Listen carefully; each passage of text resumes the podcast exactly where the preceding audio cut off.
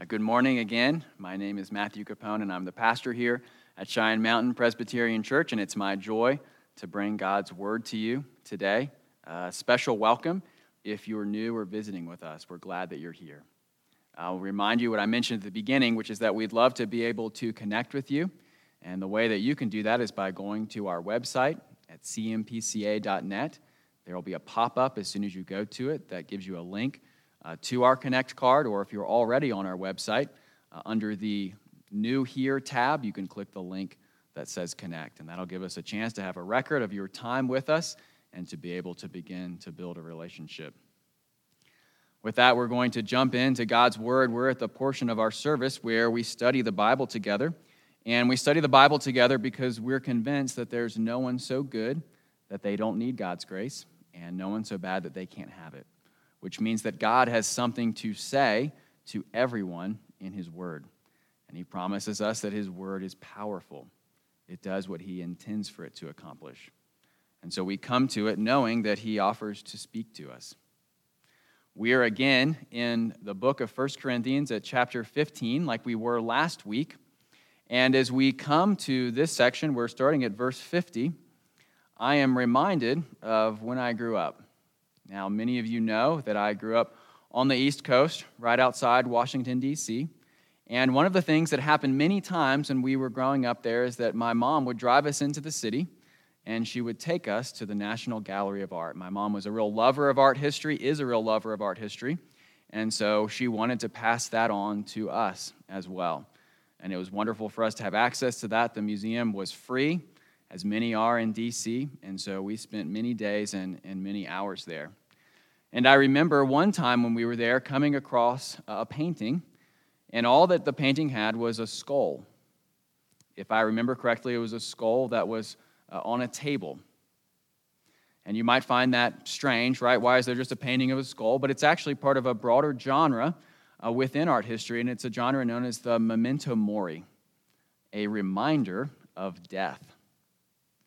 And I bring this up not to be morbid, but because it was a theme that people would focus from time to time on things that would remind them of their mortality. It wasn't always a skull, uh, sometimes it might be a clock or an hourglass.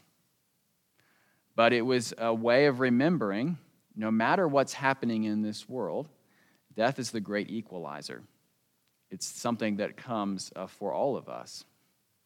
And it's something that we're reminded of not just uh, by pieces of art, but also by small tragedies, everyday tragedies. We're reminded of it as our bodies uh, begin to fail. We're reminded of it uh, as other people around us experience death. Uh, we are reminded of it when we feel our own weakness. Of course, it's not something that just small crises remind us of, but that big things remind us of the situation that we're in in this world right now with a pandemic is a reminder to us of what's always been true, which is that we're fragile and mortal. No matter how successful we are now or were in the past, death is as real as it's ever been. And in fact, that's the backdrop uh, that Easter comes against. It's what makes our celebration of the resurrection a celebration. It's that knowledge of death, it's that reminder of it. And so that's going to be our simple uh, focus this morning. What is our hope in the face of death? What's our hope in the face of death? Of course, that's a question we should always be asking and be aware of, but it's something that for many of us is even more pressing at a time like this where we're watching many people die and we're reminded of the frailty of our own bodies. I had a friend remind me recently uh, that we read the Bible differently when we need it to be true. Of course, we always need it to be true, but it's times like this that underscore that for us, that bring it to the forefront uh, of our minds, that we realize more now than at other times our need for comfort and hope. And so that's why we're going to turn now to 1 Corinthians chapter 15, and we're going to be starting at verse 50. I invite you to to read along with me, perhaps on your phone. You may be able to easily open uh, this passage up on your computer browser. However, you open it up, remember that this is God's Word. And God tells us that His word is a lamp to our feet and a light to our path.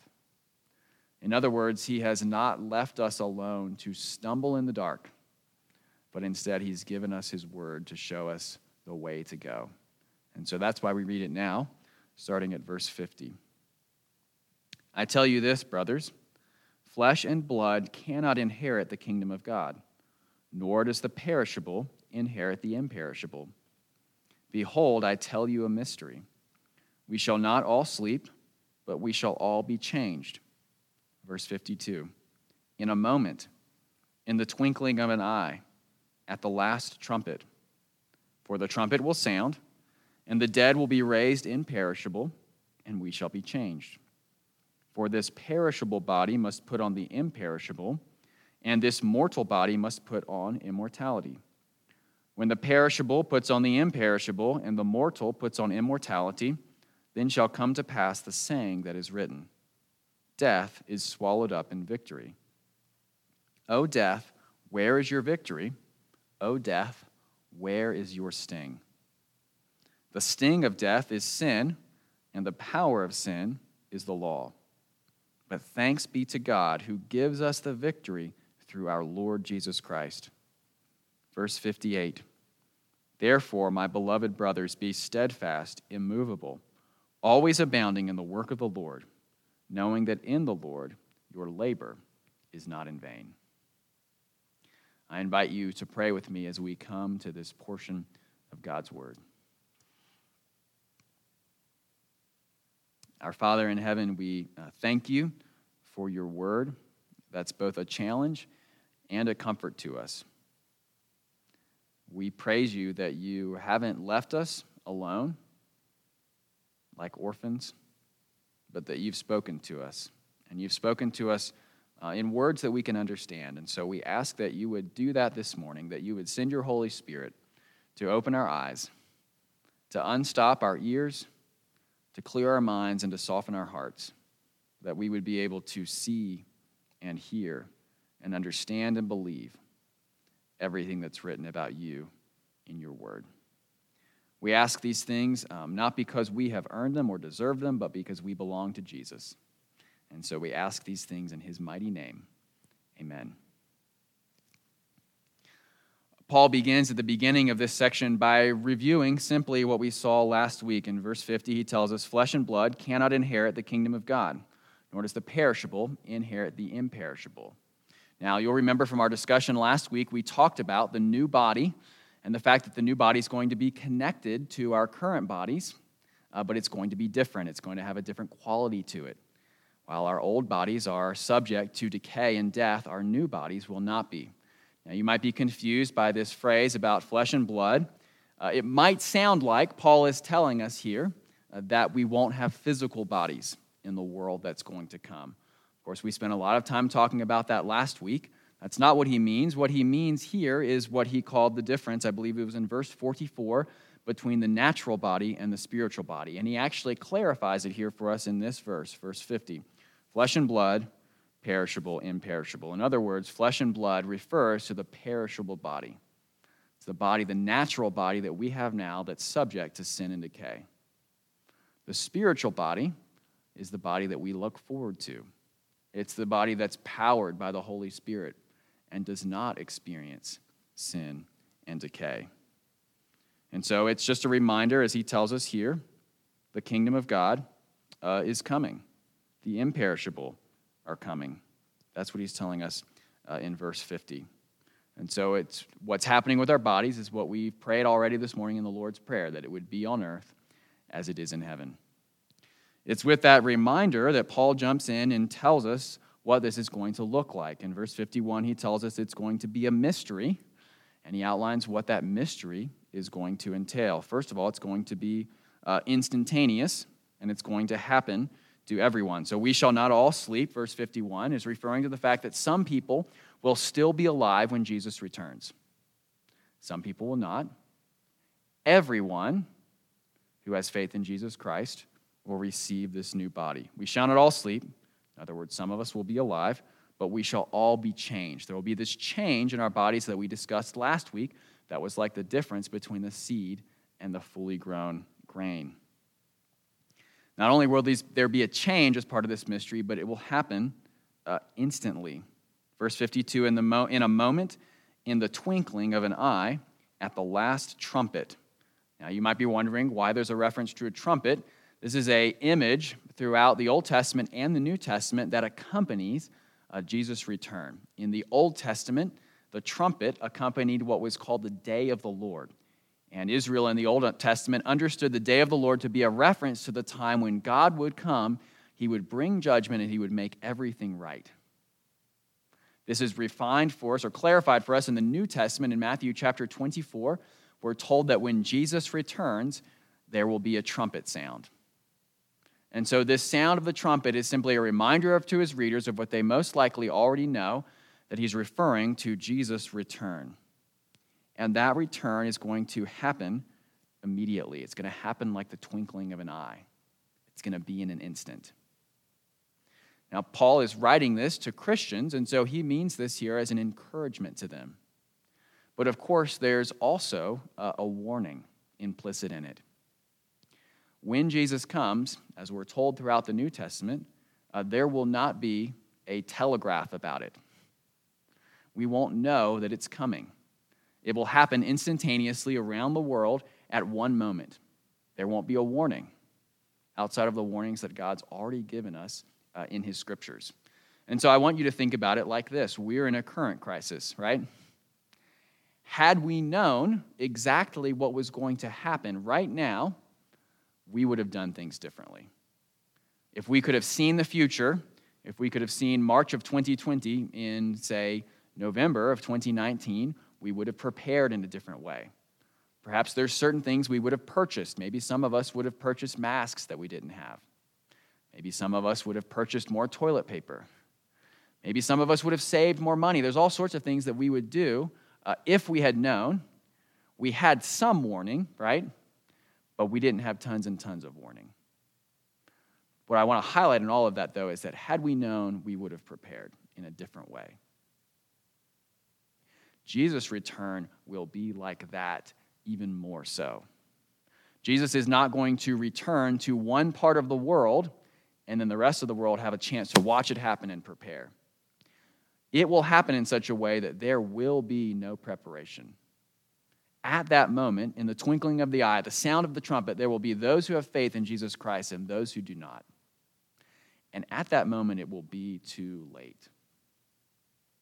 And so, this passage reminds us that all of us need to be prepared for Christ's return. Jesus walked on this earth in his first coming as a man. He ascended into heaven, and he told us that he was going to come back with his second coming. And when he comes back, that's when he's going to make all things right. That's when he's going to restore and renew the bodies of those who are believers. And that's when he's going to bring full and final judgment on the earth. And so, as we're asking this question about what our hope is as we face death, our hope is that we will be those who belong to Jesus Christ when he returns. And so we need to be prepared, all of us, for Jesus' return. And the way that we are prepared for it is very simple. It's what the Bible refers to as faith. Faith has three parts to it. Uh, the first part, this is according to a man named Charles Spurgeon, is knowledge. It's knowledge of the facts about the gospel. The fact that we are sinners and we deserve God's punishment and judgment but also the fact that Jesus came, he lived life in this world, he lived a perfect life, the life that we should have lived, and then he died a death, the death that we should have died for our sins, taking God's punishment and wrath onto himself. And he offers life through that to anyone who has faith in him. And so it's knowledge, but faith is also a belief. It's actually believing that those things are true, believing that we are sinners and we have no hope outside of God's mercy and Jesus' sacrifice. It's even more than that belief, though, it's action, it's trust. It's living our lives as if those things are true, revealing through our actions that that's what we believe. Brothers and sisters, Jesus is coming back.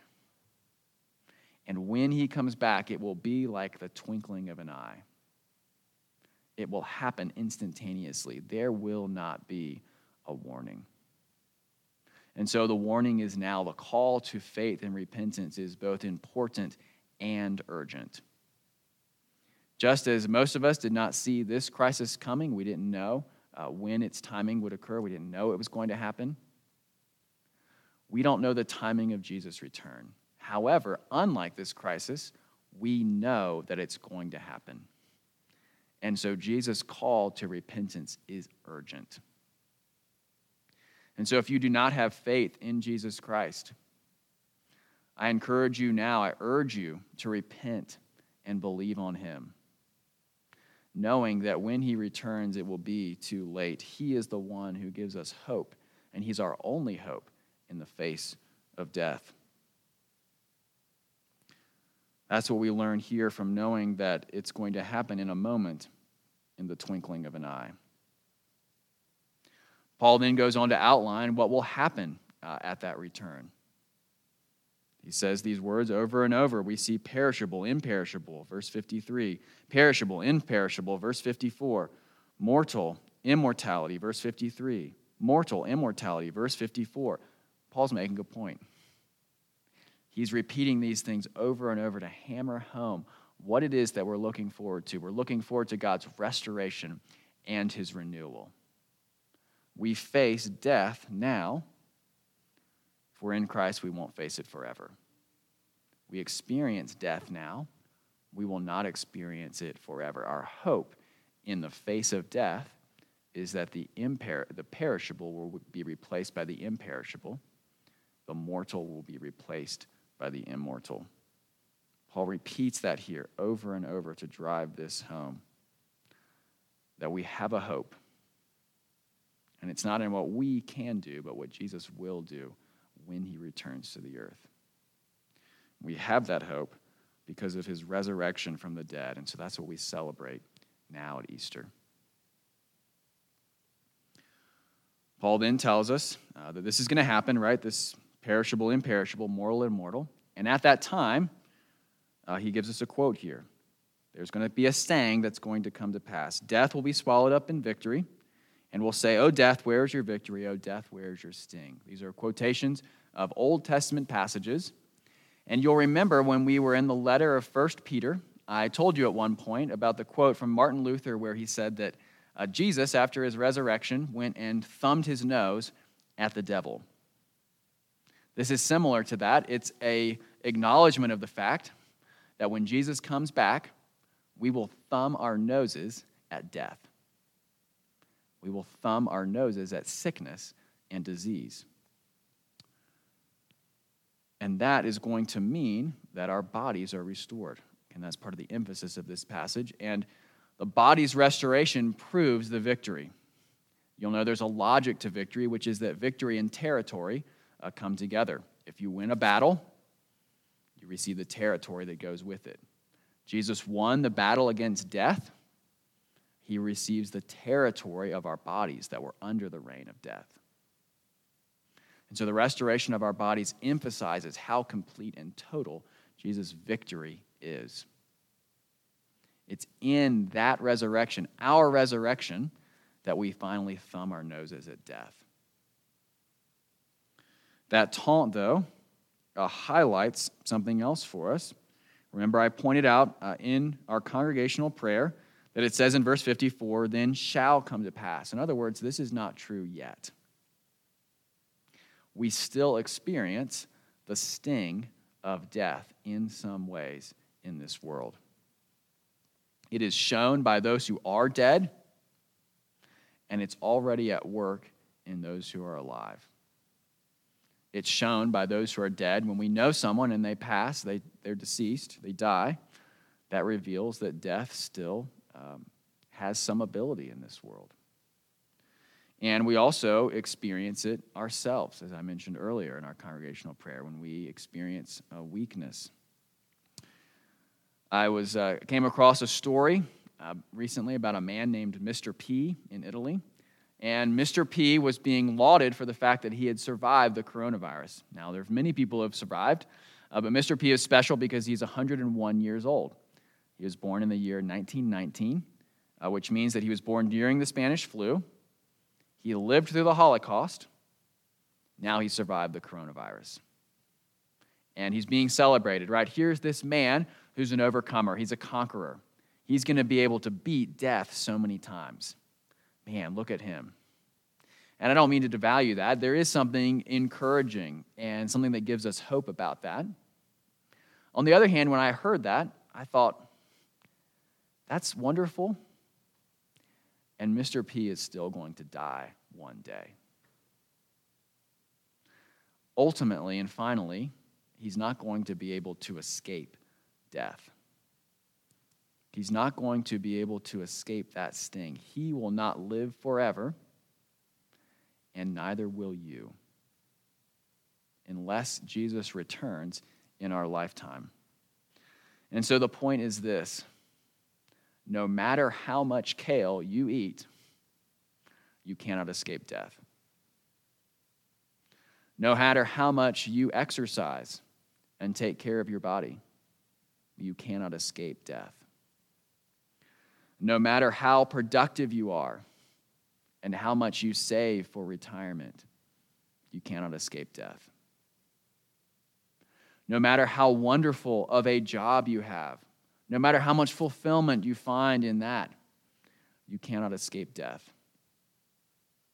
Even if you find a wonderful man or woman who's compatible with you and wants to spend the rest of their life with you, you cannot escape death. It is something that all of us feel the sting of. And Paul goes on to explain why that's so, why we can't escape it in verse 56. He says, The sting of death is sin, and the power of sin is the law. In other words, no matter what we do, we're all going to die. And the reason we're all going to die is because none of us can defeat sin. None of those things that I listed can conquer sin. Eating kale cannot conquer sin. Exercising cannot conquer sin. Marrying the right person cannot conquer sin. A wonderful and fulfilling job cannot conquer sin. There's nothing that's in our power that's able uh, to conquer sin. Because death and sin are tied together. Death is a result of sin, death is a result of our rebellion against God. The emphasis here in this passage is on physical death, but of course, death affects us spiritually uh, as well. It affects us as we experience broken relationships with others. It affects us as we worship ourselves rather than God. It affects us as we pursue pleasure, even when it hurts and violates other people. Death is at work when we have frustration and disappointment rather than peace and intimacy. Death's at work when we have futility in our work. It doesn't always have purpose and power. Death is at work when we use our power to push other people down rather than to lift them up. Death's at work when we use our anger to punish other people rather than to move towards reconciliation. Death is at work, it has power. We are not able to defeat it because it's the product of sin. Only Jesus can defeat death because only Jesus is able to defeat sin. And so that's the hope that Paul presents for us here. On the one hand, there's a sting, right? On the other hand, we'll be able to taunt death about that. And we'll taunt death about that, not because of anything that we can do, have done, or will do. But as Paul tells us here, we are going to taunt death because of the victory of Jesus Christ. That's what he tells us in verses 56 and 57. The sting of death is sin, and the power of sin is the law. But thanks be to God who gives us the victory through our Lord Jesus Christ. That's the victory that Jesus showed when he rose from the dead. And it's the victory he gives to anyone and everyone who repents of their sins and has faith in him. Jesus has defeated death. Those who are in him will defeat death as well. And so that's the victory that Paul offers us. It's a victory that's through Jesus and his conquering of death. Our hope as we face death is in Jesus. Paul then goes on to tell us that that doesn't just affect our hope, but it affects our action. He tells us in verse 58 that if we need to be steadfast, immovable, always abounding in the work of the Lord, because we know that the Lord, you're in the Lord, our labor is not in vain.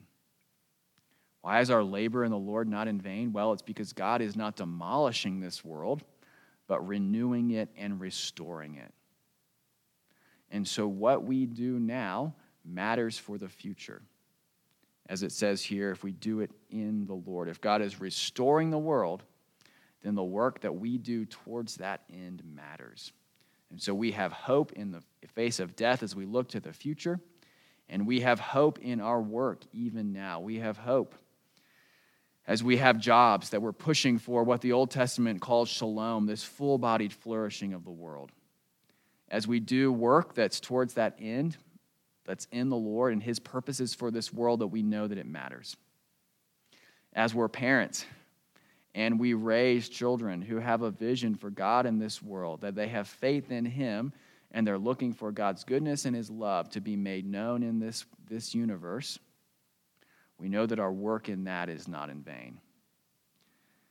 As we enjoy the creation that God has given us, we give tremendous glory and honor to Him that points to an even greater glory and honor that we'll be able to give Him once He returns. And so we work and we live and we play, knowing that those things are not in vain as and when they give glory and honor to God. Paul then gives us tremendous encouragement for the future and for now. We are not just people who are looking to escape this world, but we're look, people who love this world and love it so much that we long for God to renew it and restore it. And we work now towards that hope, in that hope. That victory, then, Jesus' victory, is something that gives us hope for the future and it gives us encouragement and energy now. It's what allows us to be steadfast and immovable. What is our hope in the face of death? It's our hope in Jesus that He's coming back, that He's making all things right,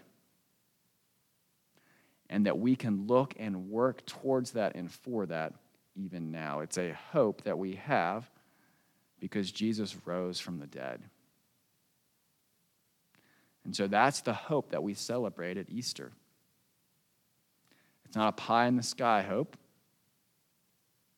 it's not a sweet, sentimental hope, but it's a real time and space hope because we believe what we're celebrating now is that Jesus actually died and he actually rose from the dead.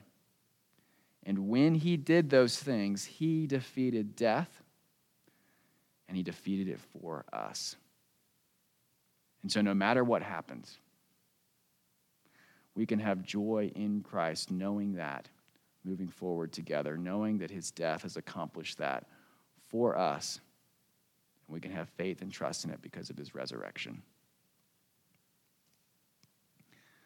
In his book, uh, The Lion, the Witch, and the Wardrobe, I mentioned the Narnia series last week, uh, C.S. Lewis tells the story uh, of four children who are sent to a professor's house during World War II. And they find a wardrobe that serves as an entrance into another world. It's a world called Narnia. But Edmund, one of the brothers, uh, betrays his siblings. And so it's determined that because of that, because of his sin, he needs to die. However, there's a great lion. And this great lion is named Aslan. And Aslan decides that instead of allowing Edmund to die, he's going to die in Edmund's place. And so kills him. Susan and Lucy, Edmund's sisters, uh, visit the place where Aslan was killed. But they don't find uh, Aslan's dead body.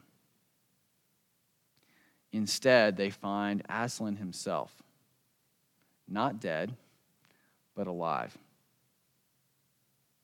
And confused, Susan asks Aslan, she says, What does all this mean? Aslan responds and says, It means that though the witch knew the deep magic, there is a magic deeper still which she did not know. Her knowledge goes back only to the dawn of time. But if she could have looked a little further back into the stillness and darkness before time dawned, she would have read there a different incantation. She would have known that when a willing victim who had committed no treachery was killed in a traitor's stead, the table would crack and death itself would start working backwards. Brothers and sisters, Jesus was a willing victim who had committed no treachery, and he died in our stead. And so, at that moment, and even now, for everyone who has trust and faith in him, death itself is working backwards. What is our hope in the face of death? Our hope is in Jesus. And if we are in Jesus, then we are able to say this as we face death in this world in the present, as we look forward to it in the future. O death, where is your victory? O death, where is your sting? Please pray with me. Our Father in heaven, we um, confess to you that we face many difficult and challenging things in this world, and perhaps nothing more difficult and challenging than death itself.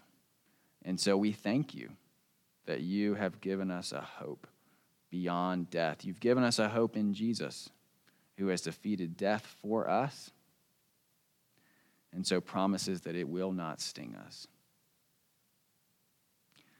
We pray that you would work that confidence and that hope deep into our hearts. And we pray for those who do not have faith in you, that you would use this passage now to draw them, even at this moment, to confess that they are sinners in need of your mercy and that you are their Lord and their Savior.